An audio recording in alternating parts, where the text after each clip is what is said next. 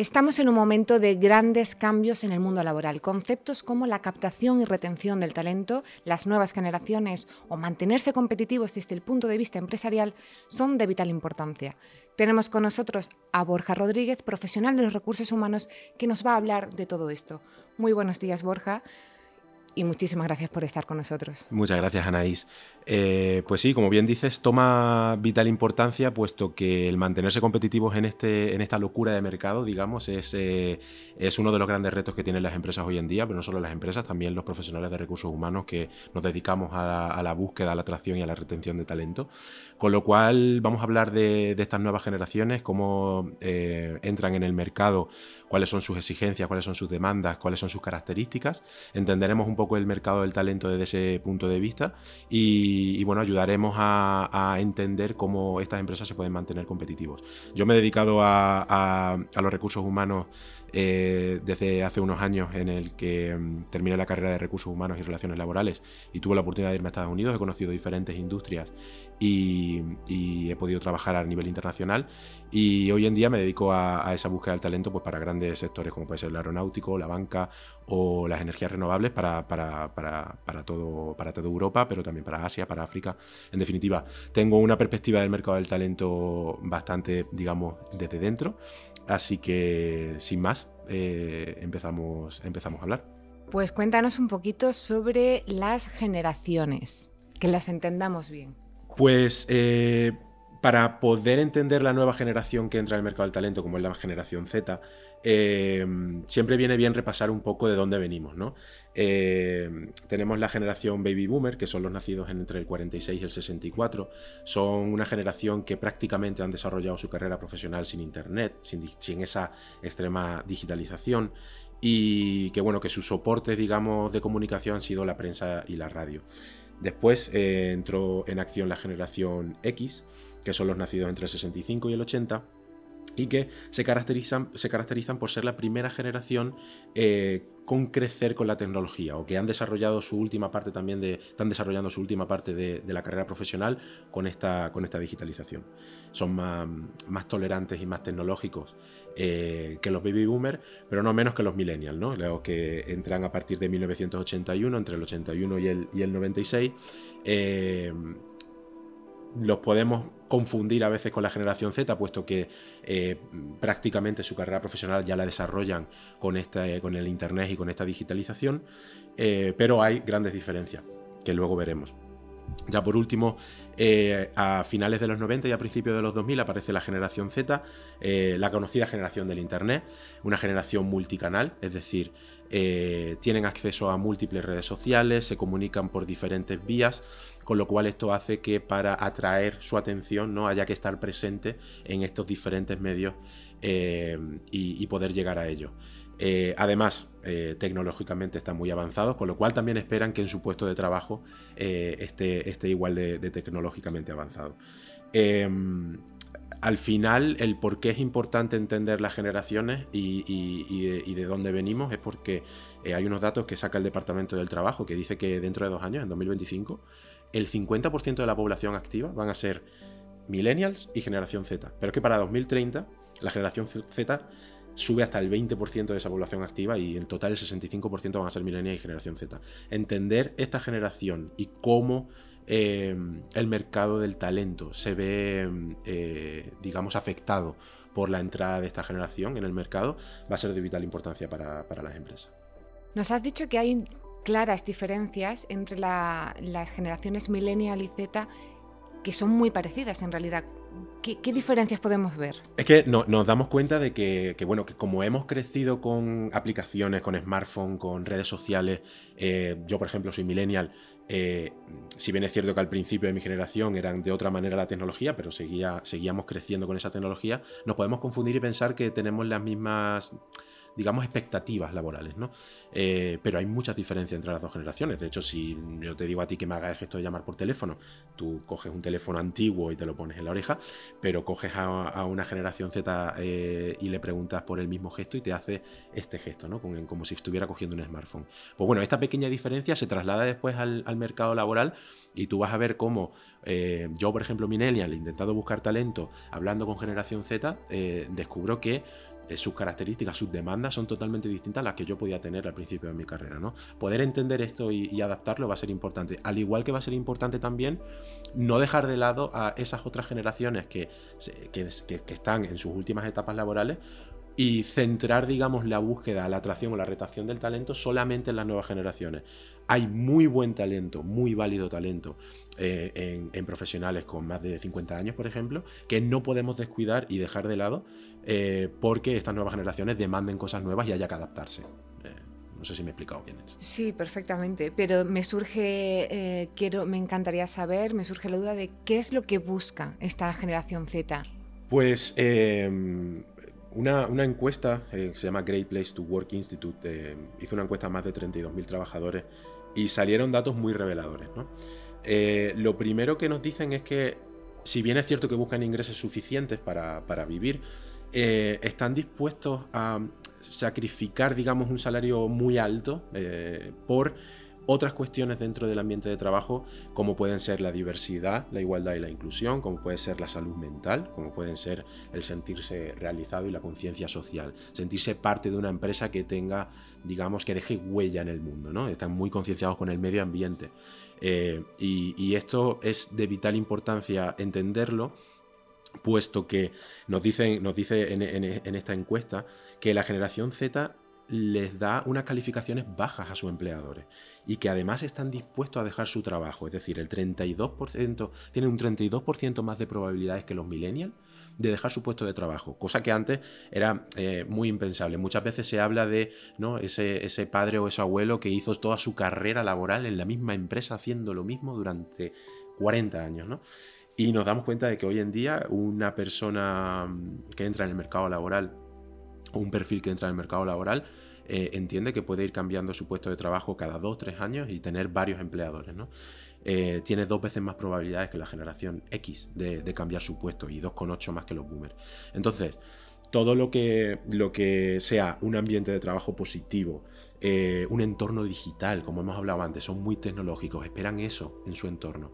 Y en definitiva, un trabajo, digamos, flexible o flexibilidad laboral son cuestiones que es lo que están buscando y que y que si las empresas son capaces de, ofrecérselo, ellos van a apostar por esas empresas. Es curioso porque antes precisamente eh, no se veía muy bien tanto cambio de, puesto de trabajo, de empresa, era como, ¿y por qué cambias tanto? Y ahora es como la tendencia. Es muy normal, claro, está muy normalizado. Entonces me, sugiere esta nueva generación está eh, haciendo que cambie el mercado del talento. Correcto. ¿Cómo? ¿Cómo incide? Correcto. A mí siempre me ha gustado ver el mercado del talento como una coctelera. Eh, cuando he estudiado el mercado del talento en la facultad, que he estudiado otras etapas o otros momentos del mercado del talento, em, siempre lo he visto como una coctelera, con muchos ingredientes. ¿no? Tenemos en primer lugar como ingrediente esa generación Z, de la cual hemos hablado, que va a ser un actor clave dentro de este mercado del talento, pero tenemos otra serie de ingredientes que son de vital importancia. Em, algunos se repiten en muchas, cuando analizas muchas veces el mercado del talento, te van a salir cuestiones como la agilidad o los niveles de rotación. ¿no? La agilidad, esa capacidad de responder rápidamente a los cambios que hay en el mercado, esto es clave. Em, es un ingrediente. El mercado es ágil, el mercado, el mercado es volátil. ¿no? Em, como decía, los niveles de rotación. En los niveles de rotación, que yo siempre lo veo como el hielo del cóctel, ¿no? Siempre están ahí. Siempre es una preocupación que tienen las empresas, sobre todo pequeñas y medianas empresas, porque al final tienen un impacto muy fuerte, digamos, en la empresa, en los costos, en la productividad. Un nivel de rotación, que al fin y al cabo es esa, esa entrada-salida de, trabajadores. Eso tiene un impacto muy, muy, muy, eh, muy visible para empresas, sobre todo pequeñas y medianas empresas. Vamos a hablar también en ese mercado del talento de la falta de habilidades. Eh, ¿Qué pasa con, con esta rápida cambios también tecnológicos? Porque muchas veces te vas a encontrar que, eh, que los perfiles que han estudiado una carrera para la que tú has lanzado un perfil al mercado para buscar ese talento, eh, tienen falta de habilidades técnicas, tienen falta de habilidades sociales, faltas competenciales, ¿no? que eso buscan mucho y, se habla mucho en recursos humanos de las competencias de los perfiles. Eh, entonces, tecnología avanza a ritmo acelerado y hay una serie de, en inglés se dice lack of skills, esa falta de habilidades. Por otro lado, esta nueva generación eh, incluso ya esa tendencia se viene con la, con, la millennial. alta demanda por parte de los candidatos. Ya no solamente buscan un salario competitivo, ahora como te, antes te comentaba, ¿no? buscan buenos beneficios, ese, ese trabajo flexible que decía, ¿no? o esa retribución flexible incluso. Buscan que la cultura de la empresa esté alineada con los valores que esta, con los que va creciendo esta generación y buscan oportunidades de crecimiento. Entonces, eh, el candidato ahora te exige. Eh, tú vas a ver cómo si contactas con un perfil que a ti te parece atractivo para un puesto, vas a ver cómo la primera respuesta inmediatamente que tienen, algo que era impensable hace 10 años, es ¿cuál es la política de, trabajo flexible? ¿Cuál es la, política de trabajo remoto? ¿Cuáles son las condiciones salariales? Antes incluso que preguntarte por cuestiones como cuál es cuáles son los valores de tu empresa. ¿no? Es, una cosa muy curiosa. Después, una tendencia que, bueno, que después, post pandemia, se vio muy, eh, digamos, em, acentuada y es esa tendencia de los empleados a renunciar a su trabajo actual en busca de un mejor equilibrio personal laboral. ¿no? Se llamó The Great Resignation, fue la gran renuncia que hubo eh, en Estados Unidos y que después eh, se, tradujo en Europa. Y, fue post pandemia, ¿no? Nos dimos cuenta post pandemia que nos quedamos en casa, que se podía hacer mucho trabajo de manera flexible, de manera remota, y dijimos, bueno, si hemos sacado el trabajo adelante en la época de pandemia y ahora tengo que volver a mi puesto, espero que la empresa ¿no? pueda compaginar porque al final he podido eh, eh, llevar una mejor vida personal laboral. Porque te das cuenta de que ahora le empiezas a dar valor ¿no? A cuestiones como esa flexibilidad laboral porque te va a compaginar con, poder cuidar a tus hijos o poder disfrutar de una tarde eh, sin tener que perder una hora yendo a la oficina. ¿no? pues bueno, esta tendencia post pandemia eh, hizo mucha mella en el mercado laboral y ahora las empresas necesitan adaptarse también a esto. Con lo cual, todo esto, digamos, ¿no? son los ingredientes de esta coctelera, de este mercado del talento y con los cuales nosotros tenemos que prestar atención o a los cuales nosotros le vamos a prestar atención para eh, mantenernos competitivos. Entonces, eh, hay que mantenerse competitivos y las empresas deben de hacerlo con respecto a la atracción del talento. Sí, con respecto a la retención, a la atracción y incluso a la búsqueda. ¿no? Vamos a hablar, por ejemplo, de, la retención, ¿no? de cómo eh, mantenernos competitivos reteniendo ese talento. Em, pues bueno, las empresas, y, esto, digamos, no, no, es algo nuevo, pero hay que avanzar, hay que darle una vuelta de tuerca, ¿no? Digamos. Em, las empresas deben de ofrecer paquetes de compensación y, beneficios que sean atractivos, ¿no? Eh, cuando hablamos de atractivo, eh, ese paquete de compensación o esos beneficios, hablamos de que la empresa haya realizado un análisis del mercado. Que haya, eh, que, haya, que, tenga una política de retribución. ¿no? Un melón muy grande que hay en los recursos humanos es las políticas de retribución. Pues bueno, una buena política de retribución parte por un buen análisis del mercado, y de tu propia empresa, una buena evaluación de puestos y de desempeño, y a partir de ahí y, ir ofreciéndole al empleado diferentes características, como pueden ser una compensación flexible, que no solamente haya un salario bruto, sino que haya un salario variable por objetivos, por ejemplo, que haya un, eh, un pago en especie, que haya un ticket restaurante, que haya un seguro de salud. Esas cuestiones van a ser clave. Eh, cuando hablo de un seguro de salud, hoy en día además se pone también en, valor que la empresa eh, que, la empresa le dé importancia a tu salud mental como trabajador. Que ese seguro de salud tenga terapias, por ejemplo. ¿no? Eh, la generación Z valora esto enormemente y vamos a ver cada vez más empresas con tendencia que ya no solamente te ofrecen ese seguro médico, sino que te ofrecen esas líneas para, poder ¿no? tú, trabajar tu salud mental. Vamos a hablar también eh, ofreciendo algo atractivo en cuanto a los paquetes de compensación que sea transparente. hay muchas empresas que tienen sus tablas hechas públicas y que un trabajador va a notar, eh, va a saber eh, que es justa la banda salarial en la que se encuadra, ¿no? dependiendo, por ejemplo, de su formación y de su experiencia. Pues esto va a ser importante. Va a ser importante que se revisen esas tablas salariales y que eh, se mantengan, digamos, actualizadas con el mercado laboral y con lo que las otras empresas están ofreciendo, mantenerse competitivo, ¿no? Va a ser importante comunicar todo esto a los trabajadores. En recursos humanos eh, una de las claves y una de las, mm, de las cuestiones que tienen que tener más en cuenta un profesional de recursos humanos es saber comunicar lo que se está haciendo. Eh, esto va a ser clave. Así que por último, es todos este, eh, estos paquetes de compensación atractivos, es una, combinación ¿no? de todos esos aspectos que te acabo de dar, eh, unidos con una buena oportunidad de desarrollo. No, solamente van, van, a buscar el dinero, como decía, sino esa posibilidad de desarrollo. Segundo, van a buscar fomentar en las empresas un buen ambiente de trabajo. Un ambiente de trabajo bueno, ¿no? que sea acogedor, digamos, que, que haya una comunicación, como te decía antes, eh, donde tú reconozcas al empleado, donde haya flexibilidad. Todo esto son ingredientes acogedores ¿no? para, el empleado y que, le, y que le atraen de una empresa. ¿no? Y, que si la empresa además sabe posicionarse en el mercado y sabe, eh, todos sabemos, por ejemplo, que Google tiene billares, gimnasios y no sé qué allí en Silicon Valley. Después, cada uno puede tener su opinión respecto a e, esa forma del trabajo, ¿no?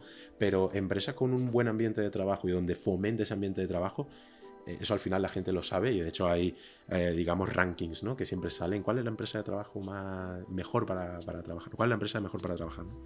Pues esto va a ser muy importante. Invertir en desarrollo y formación. Esto es clave. Hoy en día eh, hemos hablado de la falta de habilidades, hemos hablado de cómo avanza la tecnología. Las empresas van a necesitar invertir en, en, esa formación continua ¿no? con el empleado. Yo tengo un empleado eh, avanza la tecnología, tengo que mantenerlo al día. ¿no? Es, mi, deber, digamos, como empresario, ofrecerle por lo menos la oportunidad de que, lo haga.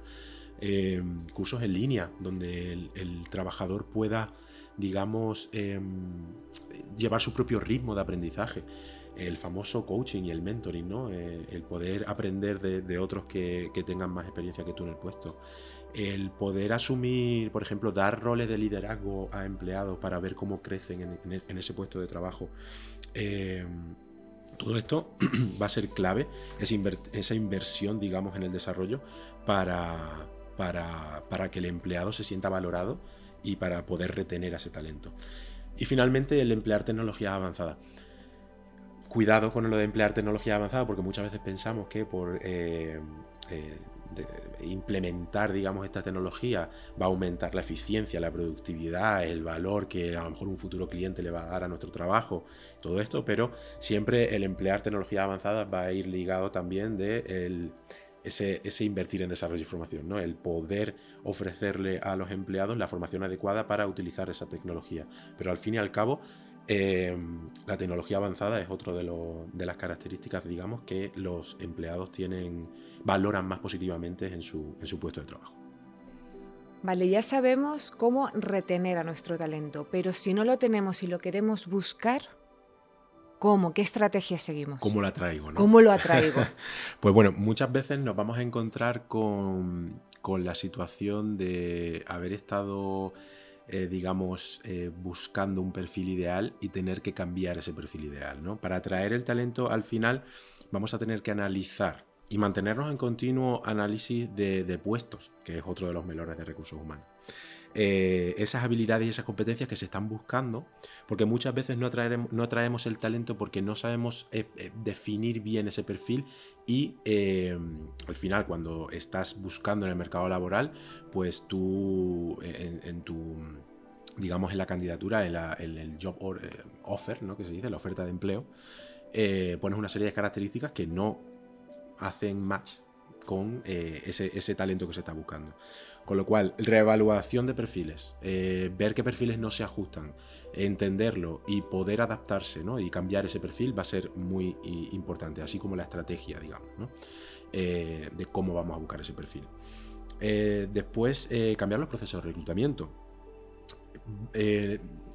después de Great Resignation, ¿no? esa tendencia que vimos antes en la costelera, todo se volvió eh, diferente. Eh, todo se volvió mucho más ágil. Eh, las empresas se dan cuenta de que pierden muchos empleados porque muchos empleados renuncian y de repente hay que contratar gran cantidad de empleados en poco espacio de tiempo para mantenerse productivos.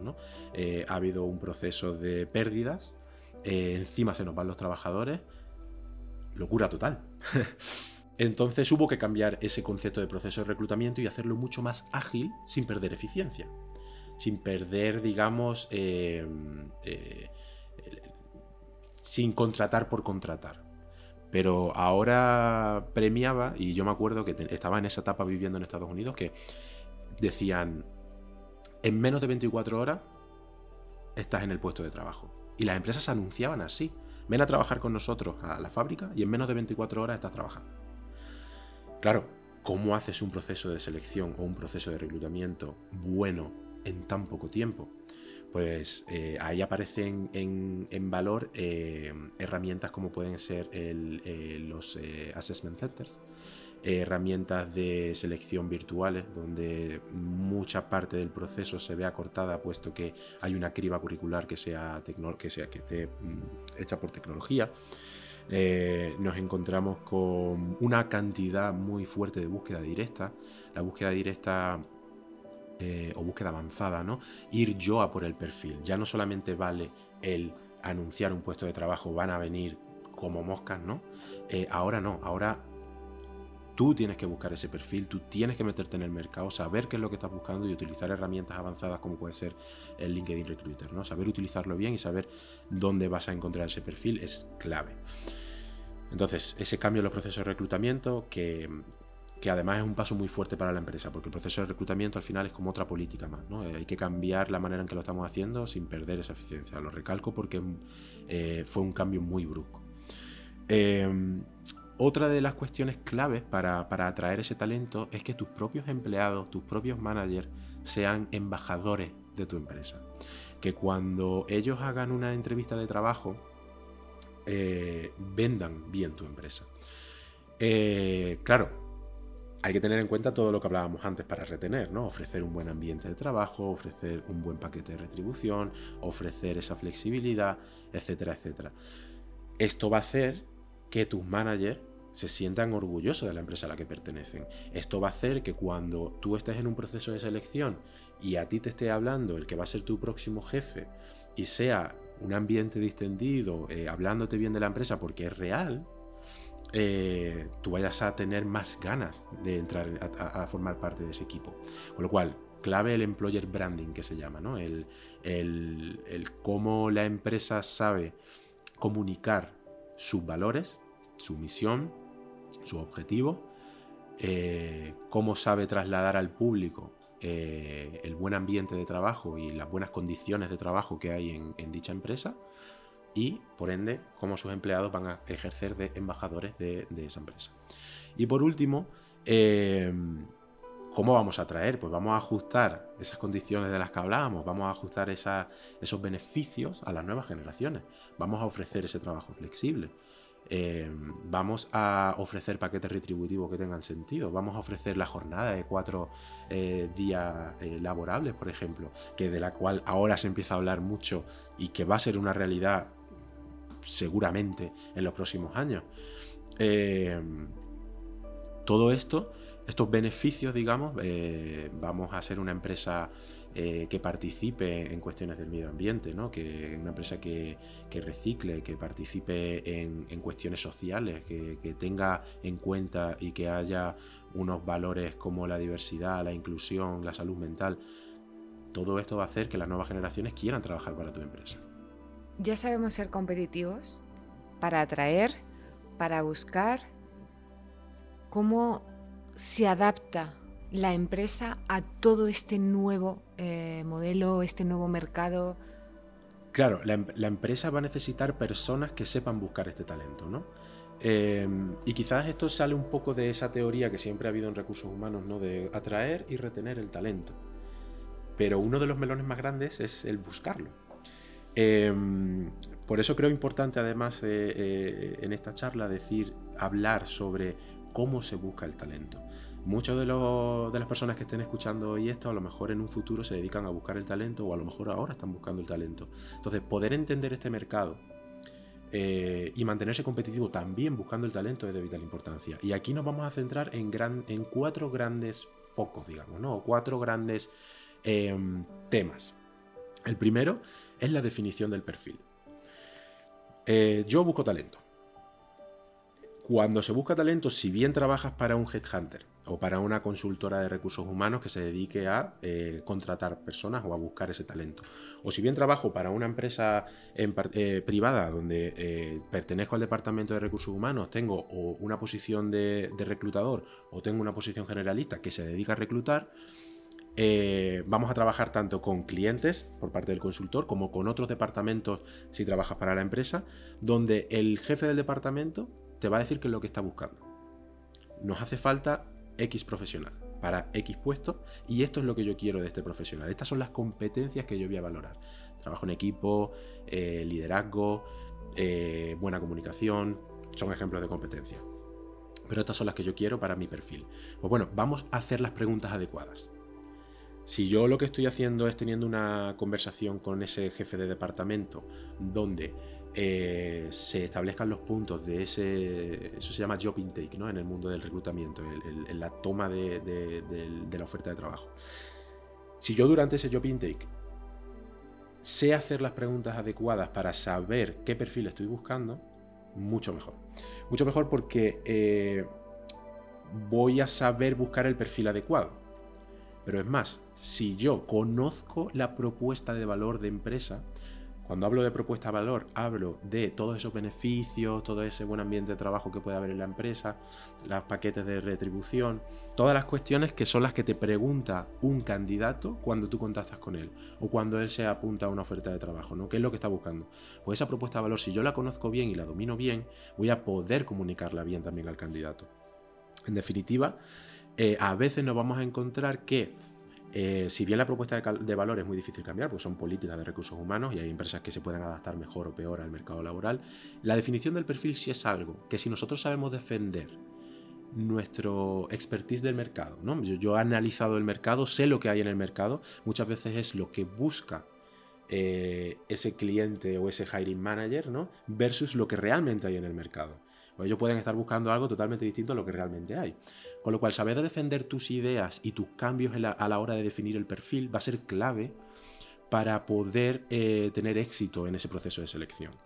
Eh, si a mí me viene un hiring manager diciéndome necesito este tipo de perfil y yo sé que eso no lo hay, pero sé defender ese argumento del por qué no lo hay, sé, proponer un perfil diferente pero que encaje dentro de lo que se necesita, vamos a lograr el éxito al final en ese proceso de selección. Con lo cual, eh, poner en valor tu conocimiento del mercado, saber defenderlo, tener una buena relación con ese hiring manager, saber hacer las preguntas correctas y saberte la propuesta de valor, va a ser clave para mantenerte competitivo buscando el talento. Segundo, la búsqueda en sí. Hoy en día, ya lo hablábamos, ¿no? Hoy en día esa búsqueda avanzada, esa búsqueda directa que se llama, ¿no? Eh, el yo ir a buscar el candidato, se hace cada vez más vital. Eh, nos encontramos que empresas posiciones que siempre se han cubierto abriendo una vacante porque vienen mm, un montón de candidatos a aplicar, ahora no, o no, o bien no vienen tantos, o bien lo que viene no es tan bueno. Y esto es una tendencia del mercado, puesto que yo puedo estar trabajando hoy aquí, desde España, para una empresa holandesa, teletrabajando con condiciones de una empresa holandesa, eh, el mercado es global en definitiva. Eh, hay muchas posibilidades y va a ser mucho, mucho, mucho más difícil encontrar el perfil adecuado o atraer ese perfil adecuado. Con lo cual, esa búsqueda directa y ese, ese digamos, ese, ese tema, ¿no? que es la búsqueda directa, va a ser de vital importancia. Saber dominarla es importante. Eh, si yo soy un talento eh, que busca talento, ¿no? Un, talent recruiter o un international talent hunter o un generalista de recursos humanos. Tengo que, y, no sé dominar la búsqueda directa, hoy me tengo que poner ya a dominarla. O sea, hoy tengo que pedirle a mi manager que me dé un curso, decirle a un compañero que la domine que me enseñe, pedirle a mi empresa que, que, tengamos LinkedIn Recruiter, por ejemplo. Va a ser clave, puesto cada vez más es difícil encontrar ese talento. Y dominar la búsqueda directa va a ser clave. Tercer eh, gran eh, foco que le debemos prestar atención eh, en, la búsqueda del talento es la experiencia del candidato, lo que se dice el candidate journey o el candidate process. Em, como primera característica, yo diría que ser transparente es la clave. antes hablábamos de conocer la propuesta de valor. Vamos a ser transparentes explicando esa propuesta de valor, vamos a, hacerse, vamos a hacérsela entender a ese, candidato, eh, pero también vamos a ser transparentes con el proceso en sí. Eh, a nadie le gusta eh, participar en un proceso, hacer una entrevista y no tener noticias de nuevo del proceso en el que ha participado. eh, y cada vez menos, y que son cada vez más exigentes esos demandantes de, empleo, y, al final lo que estás dando es una mala imagen de empresa. Una muy mala imagen de empresa. Entonces, em, procurar digamos, ¿no? Que el proceso sea eficiente para, la persona que lo está haciendo. Decirle, si sabes que ese proceso lo estás empezando hoy, pero que hasta dentro de un mes no empiezan las entrevistas, pero que estás adelantando, decírselo. Decirle, mira, estamos empezando la primera parte de la criba curricular, tú entras dentro del perfil, las entrevistas serán para el mes que viene. ¿Quieres participar en este proceso?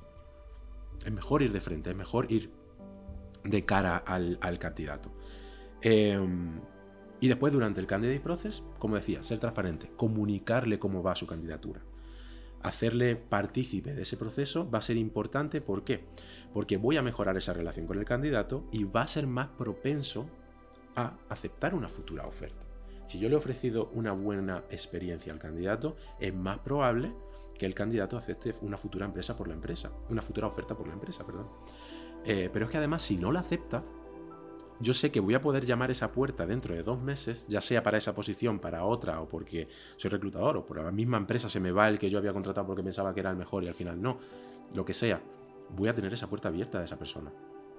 Con lo cual, muy importante mantener una buena relación con el candidato, porque en definitiva, y este es el valor añadido que le vamos a aportar a la empresa, eh, hay más posibilidades también de retener a ese talento. Si desde el principio y, un proceso de selección termina cuando el candidato no entra en la empresa, sino cuando el candidato ya está haciendo su puesto de trabajo de una manera autónoma y eficiente.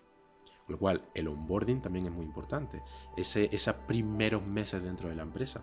Eso va a ser clave. Diseñar un buen plan de acogida va a ser clave para que el empleado al final también lo retengamos. Y todo esto empieza desde el momento en el que yo le escribo por LinkedIn, oye, tengo una oferta de trabajo y creo que tu perfil puede dar el perfil y puede ser una buena oportunidad para ti. Desde ese primer momento hasta el plan de acogida, yo le estoy dando al candidato una experiencia. Y vuelvo y repito, cuanto mejor sea esa experiencia, mayores niveles de retención vamos a tener, menos niveles de rotación vamos a tener que era una de las características que veíamos del, mercado en general, ¿no? Y que tanto impacto puede tener. imagínate tener que hacer un proceso, un proceso de selección para eh, que me dura dos meses, del cual yo invierto dinero, la empresa está invirtiendo dinero en ese proceso, termina el plan de acogida y, la persona se va y tengo que volver a empezarlo. Es el doble de gasto, con lo cual, eh, para, poder entender un poquito ese, ese impacto ¿no? económico de costes o de productividad que puede tener. Y por último, eh, el otro aspecto de, que yo creo que es bastante interesante es eh, la venta de esa candidatura eh, en, el, ámbito de la consultoría de recursos humanos se llama el delivery. Em, ¿Cómo yo vendo a una empresa que este candidato es el bueno? ¿no? Em, que a veces también la persona que busca tiene que saber vender esa candidatura, ¿no? tiene que saber poner en valor las competencias que has visto que vayan a aportar un valor añadido a la empresa. ¿Y por qué digo esto? Antes hablábamos de las altas demandas por parte de los empleados eh, eh, durante un proceso de selección para poder entrar en una empresa o para eh, que una empresa lo contrate. Em, competencias como la lealtad, el compromiso, la responsabilidad, son competencias que cada vez más con estas nuevas generaciones se van un poco perdiendo. Son empleados más independientes, que no se casan con nadie, que exigen demasiado, pero que esos valores de compromiso a la empresa, de responsabilidad, de lealtad, los van perdiendo. Con lo cual, si tú como persona que estás buscando talento identificas en un nuevo perfil, en un perfil joven de 2-3 años de experiencia, estos valores, ponlos en valor. A la empresa, hey, he encontrado a lo mejor este perfil que tiene menos años de experiencia, o que tiene, no tiene desarrollada esta, digamos, esta cualidad que tú estabas buscando, pero tiene estos otros valores eh, competenciales que son de suma importancia hoy en día. Entonces, ese delivery, el cómo yo establezco esa relación con el hiring manager o con el cliente al que le estoy haciendo un proceso de selección, eh, va a ser clave esa relación para poder yo expresarle cuáles son los valores que he identificado que son buenos para tu empresa, porque conozco tu empresa, te he hecho las preguntas adecuadas, ¿no? Delante lo hemos hablado, conozco tu, propuesta de valor, sé que se adecua, conozco las competencias que se buscan. Em, por último, además, eh, eh, el poder recabar datos de los procesos de selección, que son los mismos datos que te van a ayudar a poder decirle lo que estás buscando versus lo que hay en el mercado.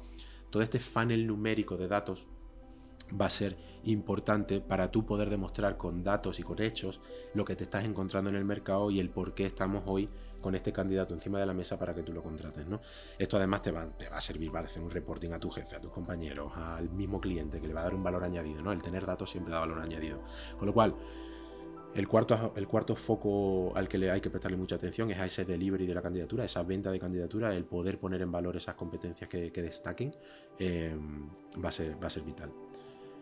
Y ya con esto terminamos, digamos, el, cómo ser competitivo buscando. Definición de perfil, la búsqueda, la experiencia del candidato y la venta de la candidatura, cuatro aspectos claves para, para buscar el mejor talento. Muy interesante. Muchísimas gracias, Borja, por mostrarnos este nuevo mercado del talento. Y me encantaría que nos dieras una conclusión final que englobara todo, el lazo final. Pues a mí siempre me gusta terminar, cuando hablo del mercado del talento, cuando hablo de búsqueda del talento, cuando hablo de, mantenerse competitivo, de la empresa, de la imagen de empresa, con una frase de, Oscar Wilde, que dice que nunca hay una segunda oportunidad de causar una primera impresión.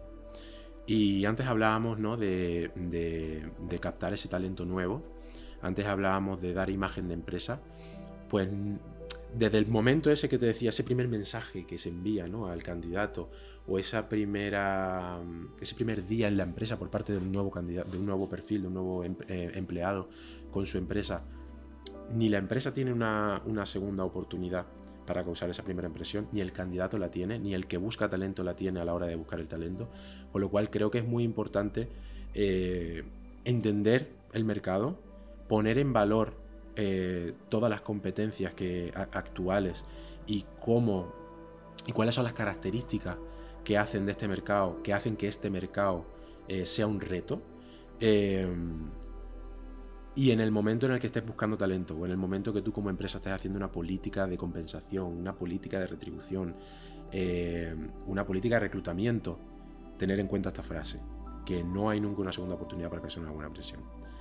Y nada, muchísimas gracias a ti por, tenerme con vosotros y, y ha sido un placer.